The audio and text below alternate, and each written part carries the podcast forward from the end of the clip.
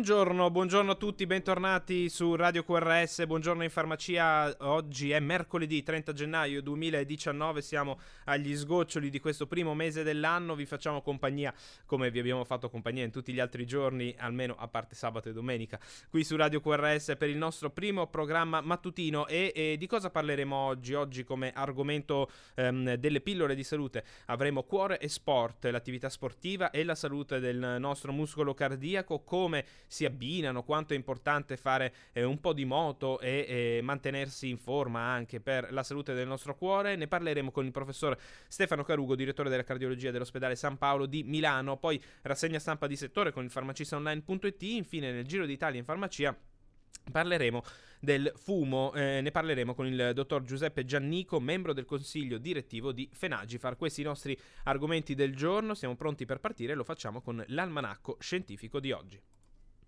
Thank you.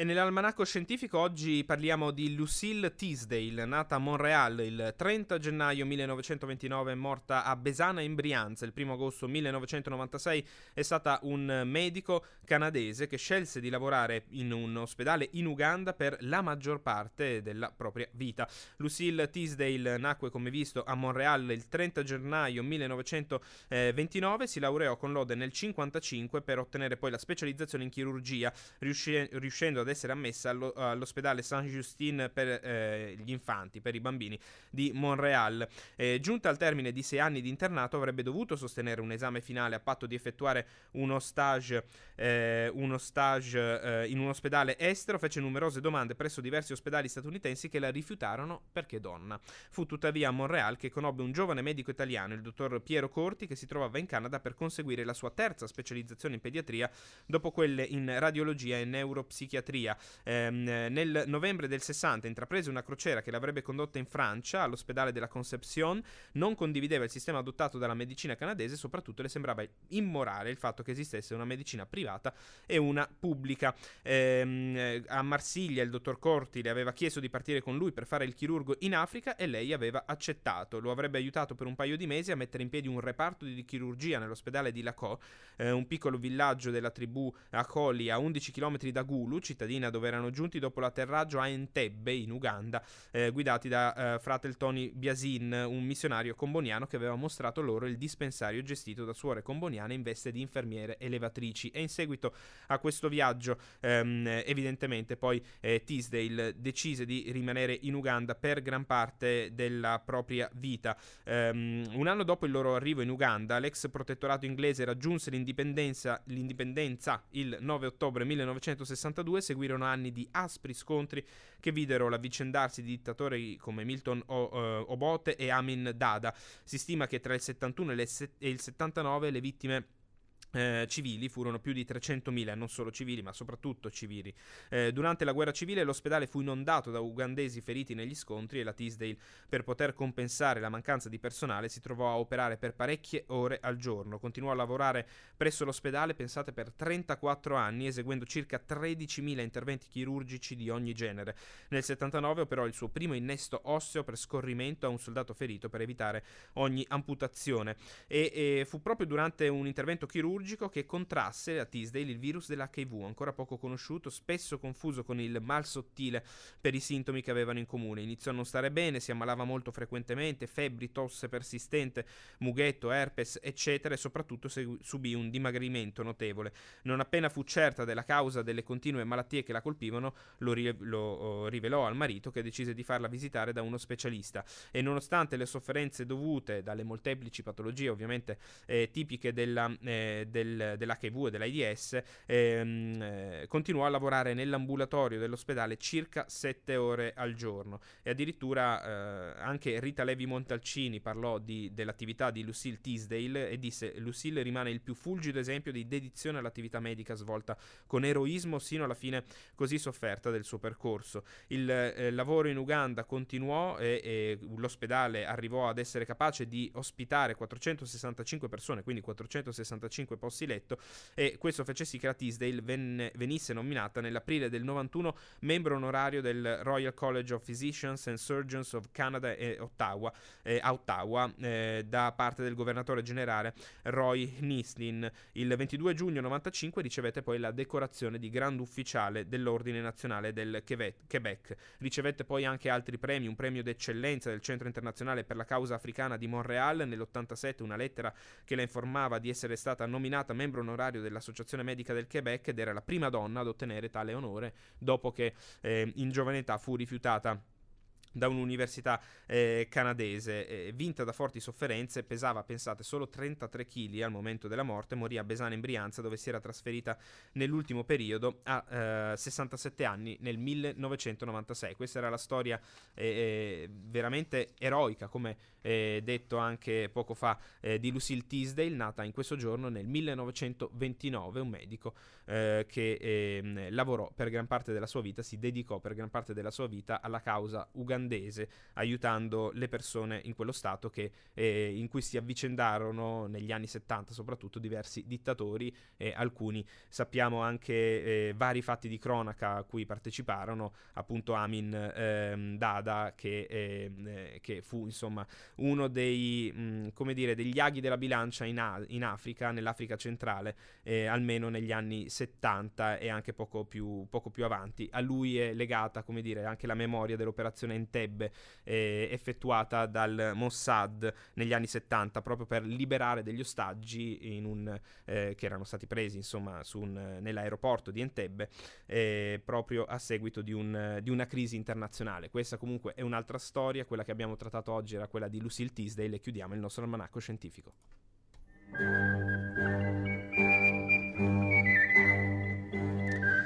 E mentre la redazione si mette in contatto col nostro primo ospite, il professor Carugo, vi do qualche piccola anticipazione della rassegna stampa di settore di oggi. Parleremo di eh, regionalismo differenziato, è un argomento che abbiamo già trattato settimana scorsa e anche quella precedente. Grillo al Corriere, ehm, al Corriere della Sera, sganciamo le zavore normative, non i pezzi di paese con più difficoltà. Noi d'accordo, ma chi eh, ha di più, dia di più. Quindi una sorta di, eh, come dire, eh, anche solidarietà da questo punto di vista quando si parla di regionalismo regionalismo e poi ehm, una statistica purtroppo negativa nel 2018 registrate 1133 morti sul lavoro, il 10,1% in più del 2017. Questi alcuni dei temi che tratteremo più avanti nella nostra rassegna stampa di settore, ora però è tempo delle pillole di salute.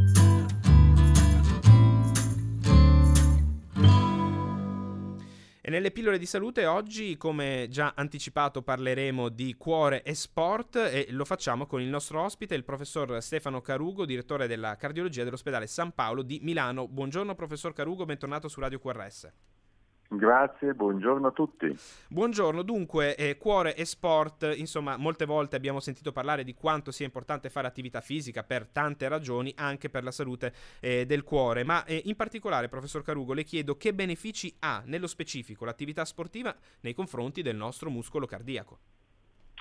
Ma lo sport ha molteplici benefici a medio, breve e lungo termine quali a lungo termine rende i, va- i nostri vasi arteriosi più elastici, che quindi vuol dire essere più capaci di rispondere ad eventuali insulti, abbassa la frequenza cardiaca e abbassando la frequenza cardiaca migliora il flusso di sangue nelle coronarie del nostro cuore uh-huh. e eh, peraltro abbassando la frequenza cardiaca consente anche di poter fare degli sforzi in più rispetto a quelli che hanno la frequenza cardiaca più elevata.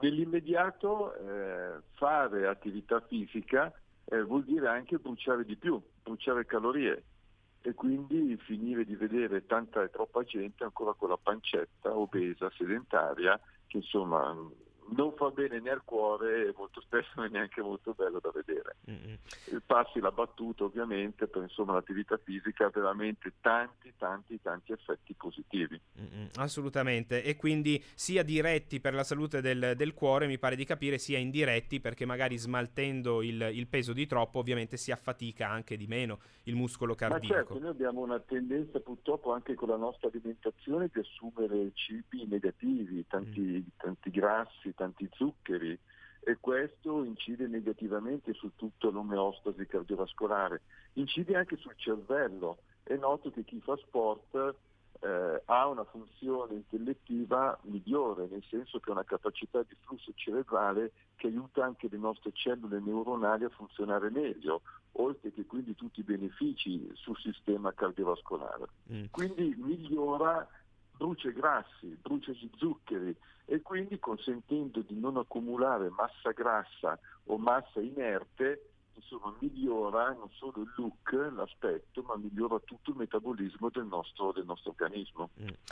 Assolutamente. E, professor Carugo, però si sente parlare spesso, spesso insomma, si è sentito parlare, sicuramente anche i nostri ascoltatori eh, avranno, uh, avranno, sentito questa definizione di cuore d'atleta. Ecco, eh, è una sindrome però negativa il cuore d'atleta, mi corregga se sbaglio, sembra magari qualcosa di positivo perché gli atleti sono in forma, sono prestanti, ma forse cuore d'atleta invece ha un connotato negativo. Le chiedo di spiegarci cosa vuol dire. Ma il cuore d'atleta eh, vuol dire che è un cuore che si è adattato cronicamente a degli sforzi fisici importanti. Quindi non è tanto il cuore d'atleta di chi fa un'attività fisica lieve, il cuore d'atleta è chi fa un'attività fisica proprio da sportivo. Uh-huh. Il vantaggio che ha il cuore d'atleta è che tendenzialmente quando uno smette di fare attività fisica, a differenza di chi invece è malato di cuore per, per delle patologie, il cuore tende tendenzialmente a tornare normale. Quindi il cuore d'atleta non necessariamente è una terminologia negativa, mm. vuol dire che è un cuore che si è adattato bene agli sforzi fisici ovviamente dovuti all'allenamento. Soprattutto si distinguono in due grandi categorie, sì. quelli che fanno l'attività fisica isotonica, tipo i ciclisti, la corsa, il running, piuttosto quelli che fanno l'attività isometrica, i pesi, la pesistica. I primi tendono un po' a dilatare le camere cardiache, i secondi, quelli che fanno bodybuilding, per dire no, la mhm. pesistica, piuttosto che il lancio del peso, insomma più sforzo muscolare, tendono a ipertrofizzare il cuore. Però ripeto, in chi fa una vita sana e uno sport sano, questo torna alla normalità. Chi invece non fa uno sport sano e magari utilizza anche delle sostanze che purtroppo adesso molto sono di moda, il cuore non rimane sano. Mm.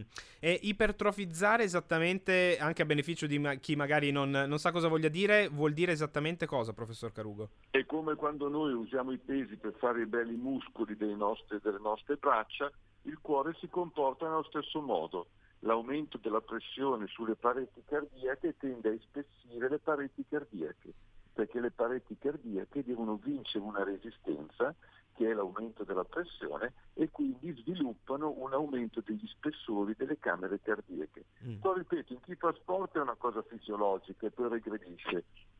L'iperteso, che abbiamo parlato altre volte, chi ha la pressione arteriosa alta, che è una malattia, invece ha tipo di ipertrofia che tendenzialmente tenta a non regredire se non con trattamento farmacologico. Però il messaggio è lo sport sano fa assolutamente bene. Ecco, uh, lo sport sano, uh, ma uh, in alcuni casi allenarsi troppo o troppo intensamente può non far bene. Come accorgersi di stare esagerando? Come si suol dire, no? la saggezza popolare il troppo stroppia anche di quello che magari può far bene come lo sport. Ecco, può far male invece allenarsi troppo troppo intensamente? Ma sono numerosi gli studi ormai che hanno evidenziato che fare troppo sport fa male. Mm. Eh, farne poco fa male la cosa migliore è la via di mezzo, cioè farne moderato con, appunto, con intelligenza. Il troppo cosa vuol dire? Io vedo persone che eh, magari allenate che fanno 4, 5, 6 maratone all'anno, piuttosto che fanno appunto imprese impossibili, ormai stanno cercando di spostare l'asticella del limite sempre più in alto. Mm. Quello fa assolutamente male. Poi peraltro ci sono, eh, il consiglio che io do sempre, sia che uno si approcci per la prima volta allo sport o che sia già un grande sportivo, sempre farsi consigliare da un medico di fiducia per capire da che punto di partenza parte. Perché molti si mettono a fare sport senza aver mai fatto un elettrocardiogramma, senza sapere come sta il suo cuore, senza sapere come sta il suo organismo in generale e a volte uno può magari fare anche uno sforzo intenso e rimanerci. Mm. Termine poco accademico, ma giusto per far, cade- per far capire. Mm. Quindi è sempre importante capire da dove si parte, come sta, come sta, il mio cuore, per non rischiare poi di avere, come purtroppo molto spesso vediamo, no? in seguito a uno sforzo eccessivo, la gente che poi sta male o addirittura arriva al decesso. Quindi un bel tagliando prima di iniziare a fare sport. Ecco, quindi questo è il primo consiglio, mi pare di capire, quello di monitorare propria, il proprio stato di salute nel momento in cui si vuole cominciare a fare sport, magari soprattutto attività agonistica, ma questo lo penso, eh, pensiamo magari ai più piccoli. Ma altri consigli che possiamo dare, quali possono essere? Beh, nella, nella, popolazione generale un altro consiglio, oltre che partire da dove, da, diciamo capire da dove uno parte, è fare lo sport, che mm. sembra una banalità, ma ti certo. assicuro che non è una banalità. Il, concetto di 10.000 passi al giorno è un concetto semplice che è passato nel popolo e che io risottolineo, cioè cercare di mettersi in movimento. 10.000 passi al giorno sono circa 7-8 km tutti i giorni, mm-hmm. che siano fatti a piedi per andare a prendere il bus, il metro, piuttosto che fare le scale, anche fare le scale è un bel esercizio. Insomma, stare in movimento, qualsiasi sia il movimento, e non essere inchiodati davanti a un computer o davanti, davanti alla tv. Altro concetto importante è che non c'è età per fare lo sport. Eh, uno se sta bene anche a 82, 83, 84, 85 anni si deve muovere, meno sta inchiodato anche nell'anziano, meglio è. Certo è ovvio che bisogna capire da, da come uno parte, se ha avuto già delle malattie, ma tendenzialmente ne consigliamo di muoversi a qualsiasi età. E questo è importantissimo, vale negli anziani, ma vale anche nei bambini. Ma voi lo sapete che noi siamo tra i paesi al mondo con il maggior tasso di obesità nei bambini in età adolescenziale? Mm, Una volta si andava a giocare a pallone all'oratorio, ci si divertiva, no? Mm. Passatemi l'espressione. Adesso purtroppo tanti, troppi bambini che sono sostanzialmente inchiodati davanti a un tablet, a un iPad e, e non fanno movimento. Quindi a qualsiasi età fare attività fisica è fondamentale, è la migliore prevenzione cardiovascolare. Assolutamente, anche perché poi ci sono anche dei casi, eh, dei casi come dire, di VIP eh, che nonostante una certa età comunque fanno attività fisica, ovviamente il caso è un po' più eclatante quello di Gianni Morandi che a 74 anni eh, l'anno scorso ha completato una, un'altra maratona di, di, New York, ma poi ovviamente stiamo parlando di una persona che già ehm, in giovane età insomma si teneva in forma, però giusto per dare un esempio, anche oltre i 70 anni, come diceva, come diceva lei, si può comunque comunque fare attività fisica, anzi se si è in salute è consigliata. E ehm, professor Carugo, ma ci sono degli sport più consigliati di altri, eh, anche eh, ricordando quello che ha detto prima e eh, facendo l'esempio del, del, bodybuilding, della palestra, oggi va molto di moda, insomma, eh, persone che ehm, eh, passano anche 3, 4, 5 ore in palestra e si allenano, ma ce ne sono, ci sono alcuni sport consigliati, penso so, al nuoto, alla corsa e altri invece meno consigliati per la salute del proprio cuore? Ma gli sport che io consiglio sono tutti gli sport di movimento innanzitutto, cioè tipo appunto camminare, correre, eh, nuoto, to- tennis, quelli che sono di tipo isotonico. Gli sport isometrici, diciamo, soprattutto in alcune patologie tipo l'ipertensione arteriosa, io li sconsiglio. Eh, fa bello fare i muscoli, ma non sempre, eh, è una cosa, una cosa, positiva. Quindi io preferisco tendenzialmente gli sport, chiamiamoli di movimento. Eh, un altro messaggio che in genere poi eh, ai pazienti, al pubblico piace molto è quanto farne. L'ideale è fare almeno 5 ore alla settimana di attività fisica, meglio appunto passeggiate, la corsa, insomma quello isotonico, 5 ore alla settimana oppure mezz'ora tutti i giorni. Mm. Quindi 10.000 passi tutti i giorni, oppure almeno mezz'ora di corsetta, leggera attività fisica tutti i giorni, oppure un altro obiettivo sono 5 ore alla settimana di attività fisica. E non mi si venga a dire che non, non abbiamo il tempo di farlo.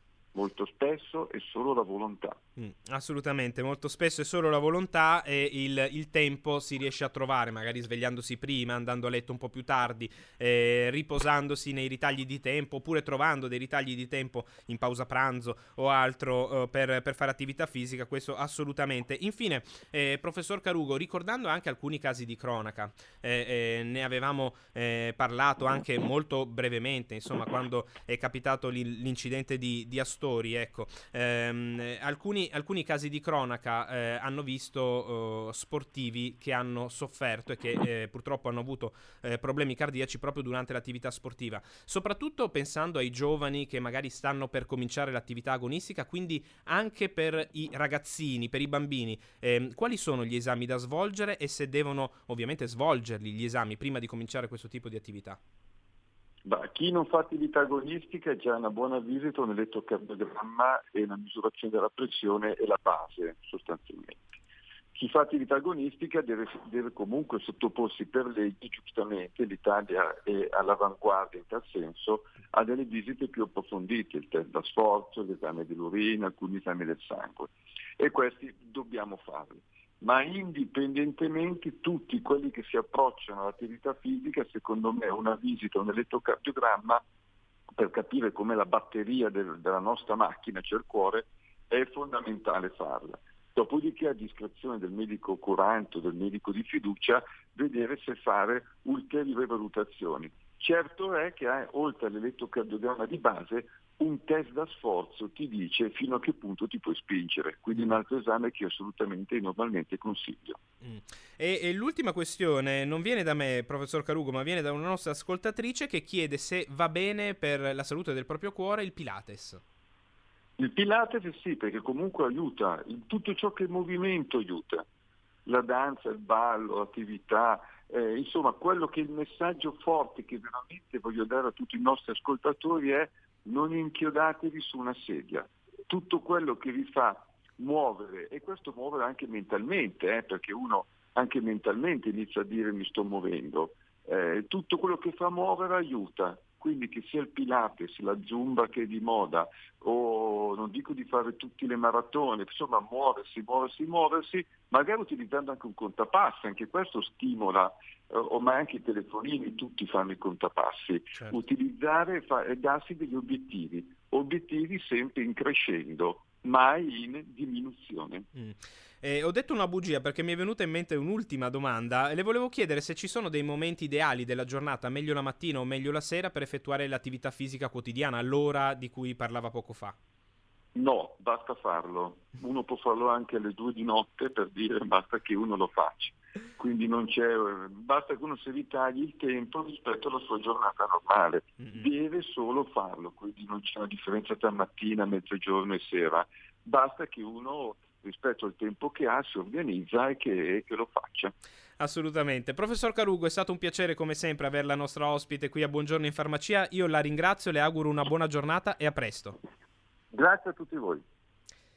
Grazie ancora quindi al professor Stefano Carugo, direttore della cardiologia dell'ospedale San Paolo di Milano e eh, ci ha parlato oggi di cuore e sport, questo abbinamento di cui tutti noi abbiamo sentito parlare, almeno per i benefici, tanti benefici che l'attività sportiva ha per tanti distretti del nostro corpo e chiaramente anche per, eh, per il muscolo cardiaco, benefici sia diretti sia indiretti, perché fare attività fisica già fa bene di suo alla salute del, del nostro cuore, quindi questi benefici, il beneficio diretto sarebbe proprio questo, l'attività fisica fa bene per il cuore, ma anche indiretto, perché l'attività fisica fa un po' smaltire il, il peso di troppo e, e, ehm, e, quindi evita che il cuore si sovraccarichi di attività che poi potrebbe portarlo a sofferenza con il lungo andare. E, ehm, e abbiamo parlato, insomma, ci sono stati davvero tanti eh, consigli da parte del professor Carugo, in particolare eh, anche sul tipo di attività sportiva da, eh, da praticare. È consigliata, almeno il professor Carugo consiglia l'attività sportiva che sia di movimento, quindi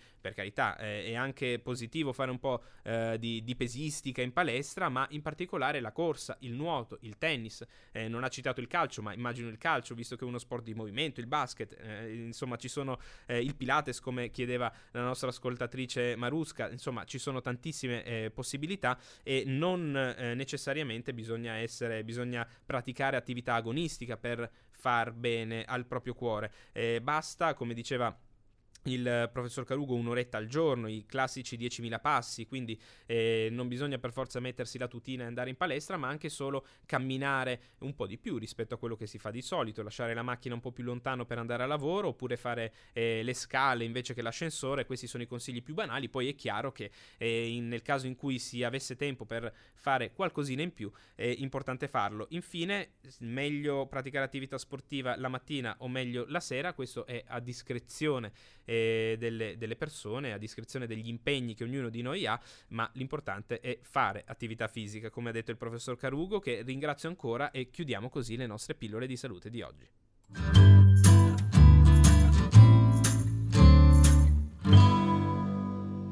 8 e 27 minuti, siamo arrivati alla prima pausa musicale della nostra trasmissione di oggi. Come sempre vi ricordo che non possiamo trasmettere la musica coperta da copyright su Facebook, quindi se non sentite qualche nota musicale partire fra pochi secondi non preoccupatevi, non è che sono partite eh, le casse del vostro computer o del vostro smartphone, semplicemente non potete sentire musica, ma la potete sentire sempre su, eh, sullo streaming su radioqrs.it oppure sulle applicazioni ufficiali di Radio QRS per dispositivi iOS per dispositivi Android e a chi ci ascolta in streaming ricordo che siamo anche online su ehm, QRS, qui Radio Salute, su Facebook e potete anche commentare come ha fatto Marusca con le vostre domande e potete farlo sia per chi eh, ci ascolta su Facebook sia per chi ci segue in eh, streaming e anche mandare le domande al numero WhatsApp 342 19 48 824. Mi raccomando solo WhatsApp.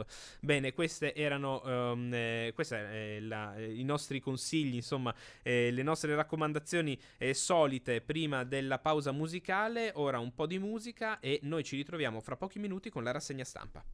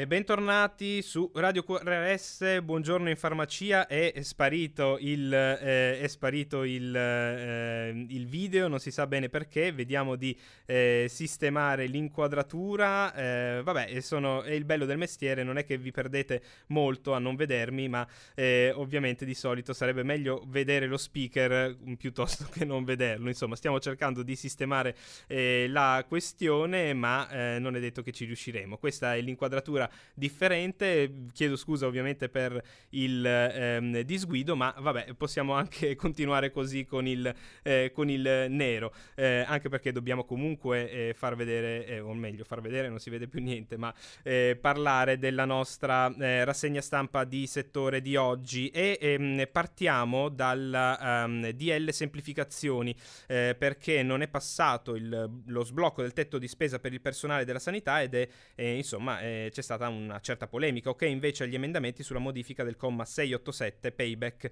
esonero, eh, eh, fatturazione elettronica e cancellazione del raddoppio IRES per no profit. Allora facciamo così perché eh, andare in diretta con il nero non è il massimo, facciamo un piccolo, un'altra piccola pausa musicale e vediamo di eh, ritornare con la eh, camera funzionante a fra poco.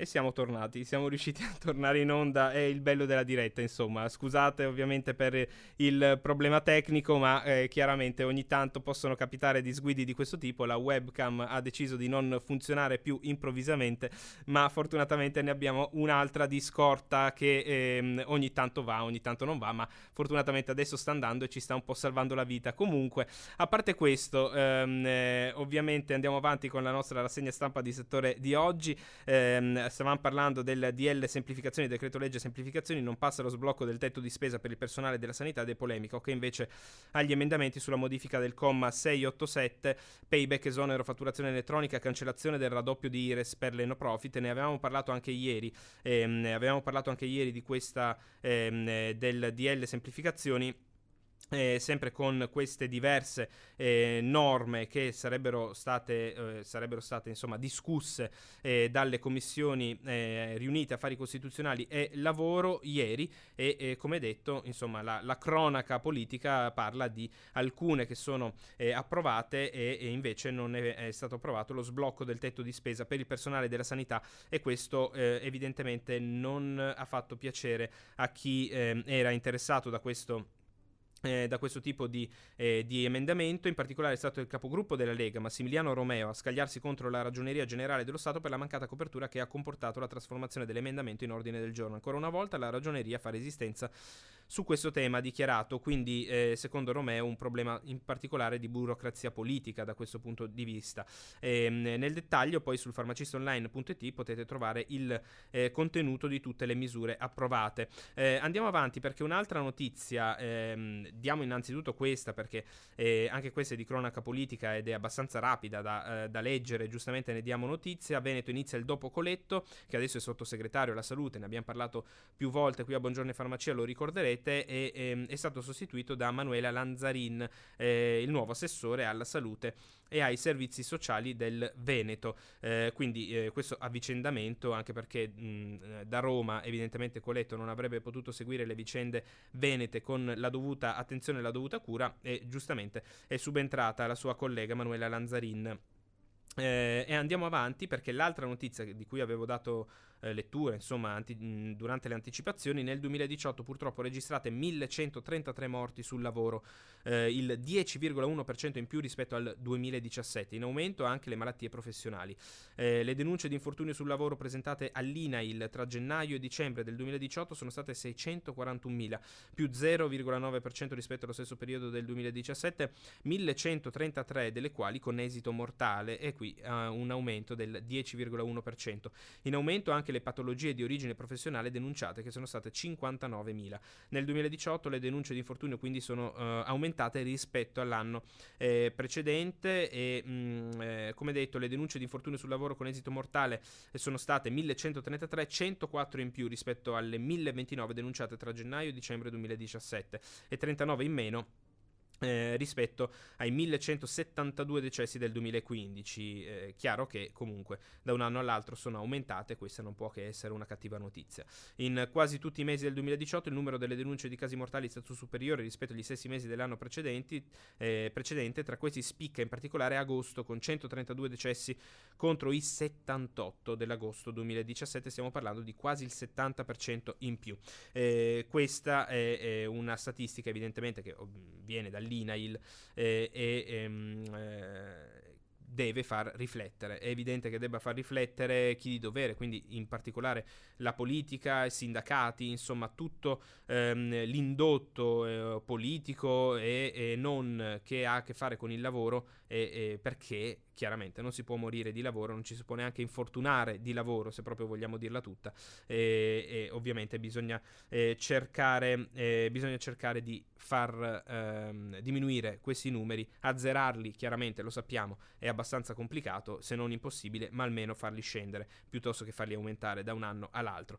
Questo era un, un tema che continua a essere ricorrente di anno in anno e, e purtroppo non possiamo dare buone notizie in merito. L'ultima notizia invece che diamo è quella sui videogiochi di movimento. Eh, I videogiochi solitamente sono un po', uh, come dire, ehm, eh, stigmatizzati da molti perché eh, alcuni sono violenti, alcuni possono essere diseducativi. Eh, invece i videogiochi di movimento sono efficaci per l'attività fisica in età prescolare.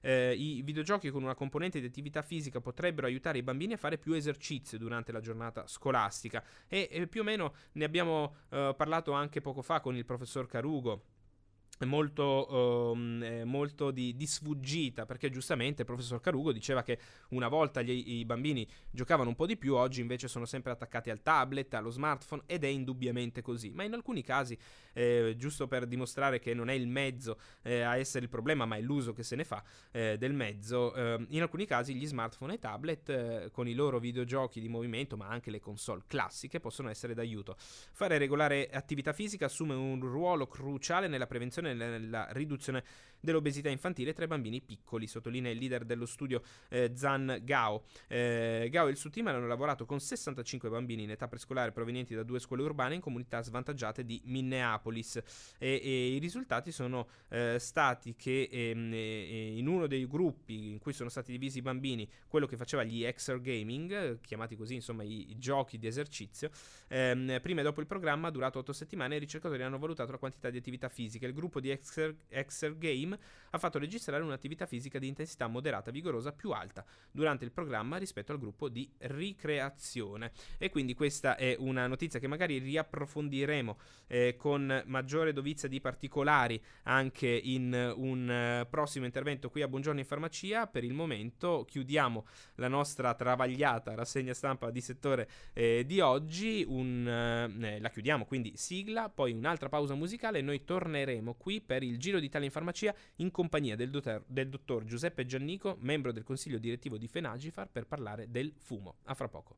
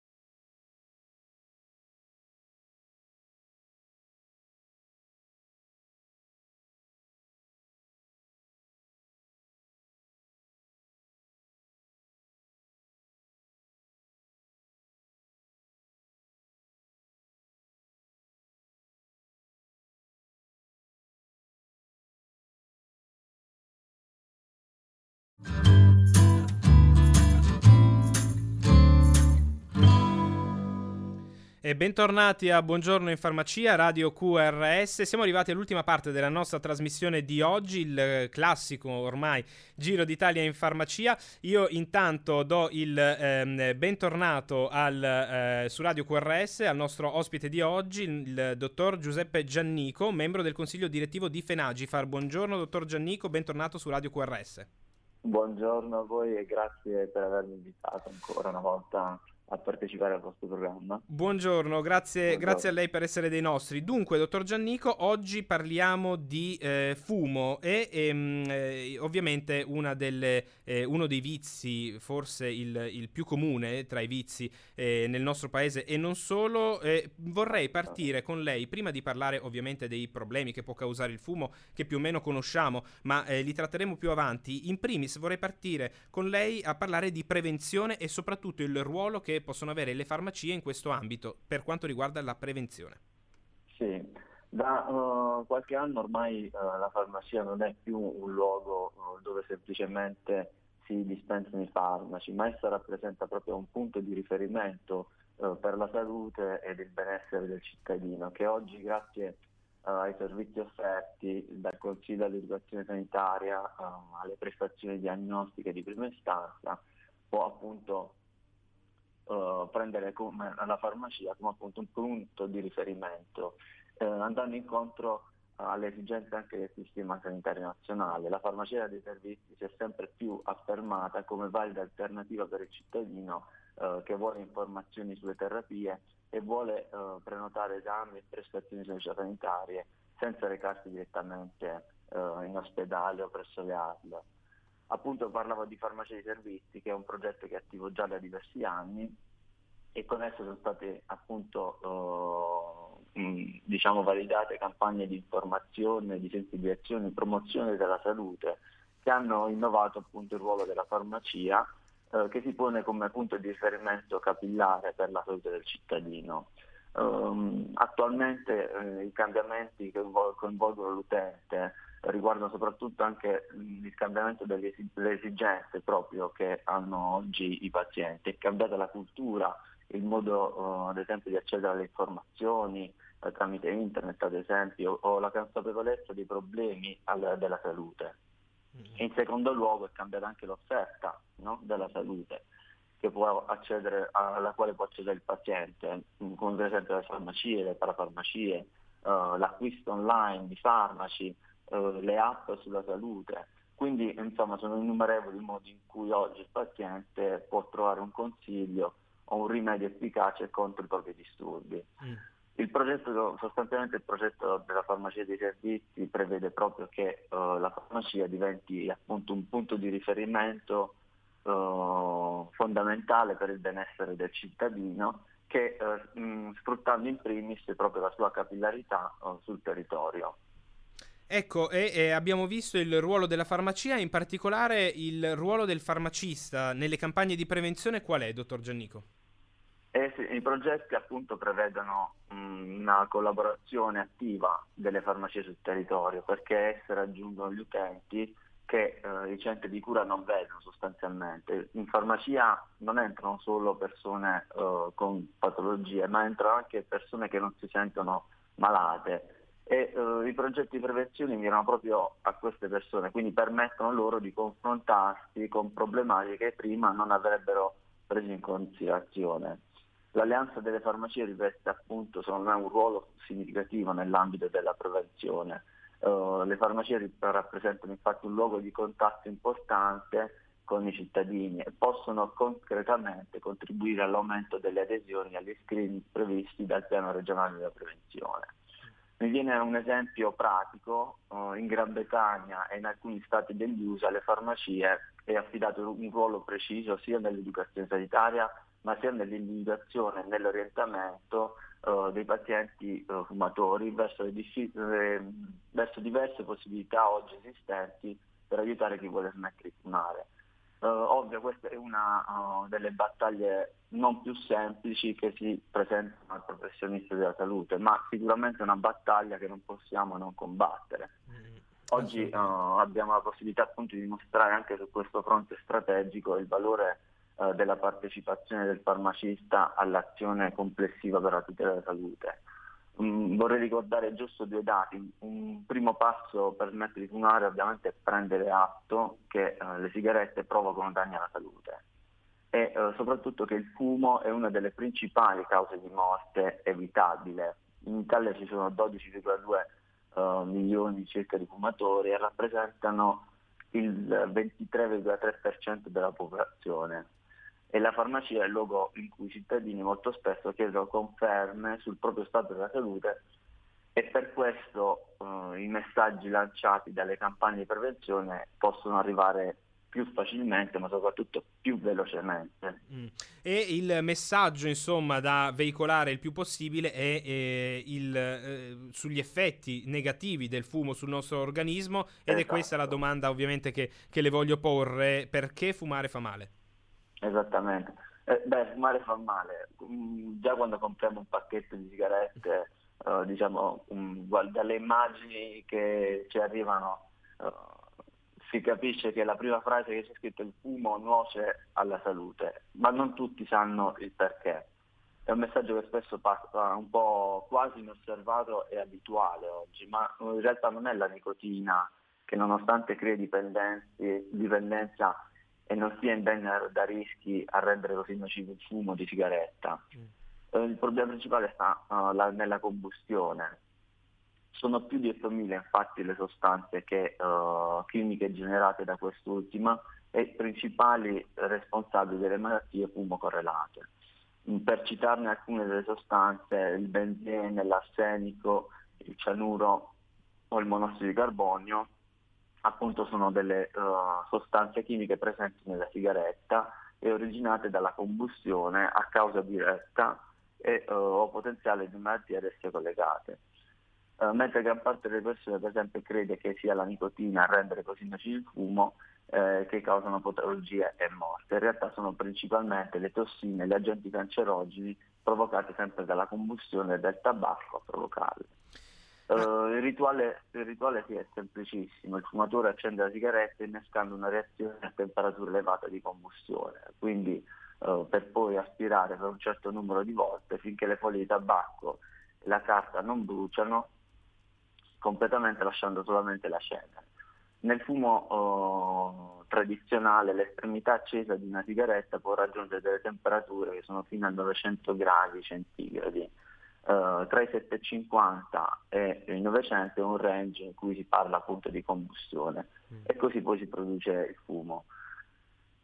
Ecco, e Ma, tra, l'altro, uh, tra, l'altro, abbiamo anche sentito alcuni dei prodotti che sicuramente non sono confortanti, l'arsenico, il cianuro, di sicuro esatto, li abbiamo esatto, sentiti quando, eh, quando, si parla di veleni e in effetti questo sono. E ehm, ovviamente è molto negativo fumare per il nostro organismo, lo sappiamo bene, tumori al polmone e tanti altri piccoli e grandi problemi che possono, eh, che, possono che può darci il fumo eh, di sigaretta, ma non solo, anche di tutti gli altri prodotti. E è possibile però ovviamente smettere di fumare, dottor Giannico, e come? E sicuramente smettere è possibile. Uno dei metodi, metodi utilizzati uh, per la cessazione dell'abitudine al fumo è la riduzione graduale uh, dell'introduzione di nicotina nell'organismo attraverso dei prodotti sostitutivi che mh, mm, già conosciamo in forma di cerotti, gomme da masticare, compresse o anche adesso ci sono anche degli spray mm. con dosi poi che vanno a scalare. Poi c'è anche l'utilizzo dei farmaci come il bupropione o la varenclina che riducono il desiderio uh, ed il piacere della sigaretta.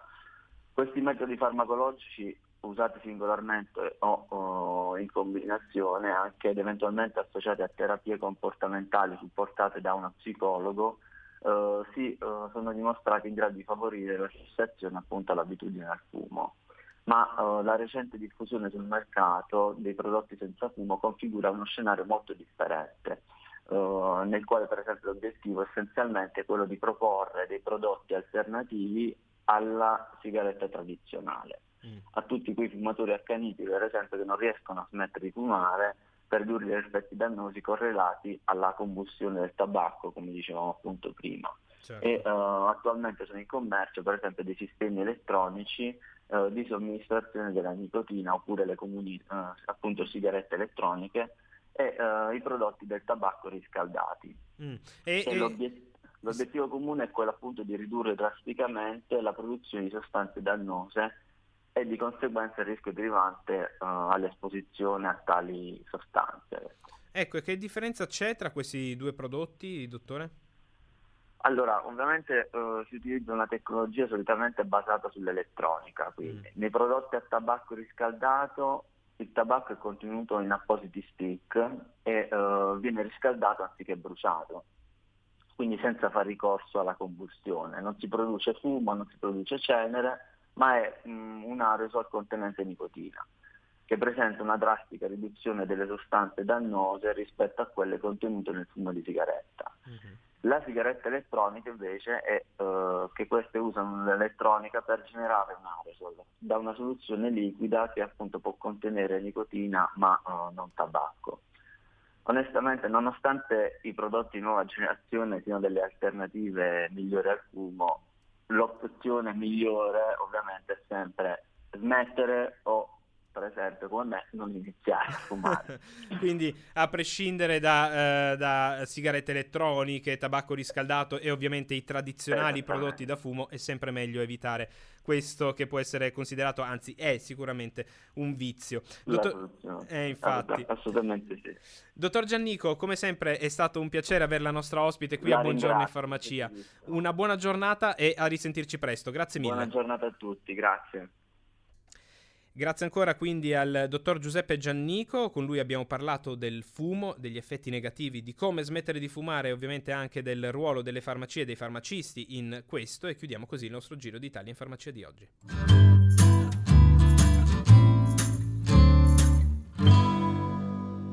E siamo arrivati alla conclusione di questa puntata di mercoledì 30 gennaio 2019. Non mi resta che eh, dirvi, insomma, di cosa parleremo domani eh, a Buongiorno in Farmacia. Domani il tema piede diabetico nelle pillole di salute col professor Giuseppe De Rosa, docente di medicina interna all'Università di Pavia.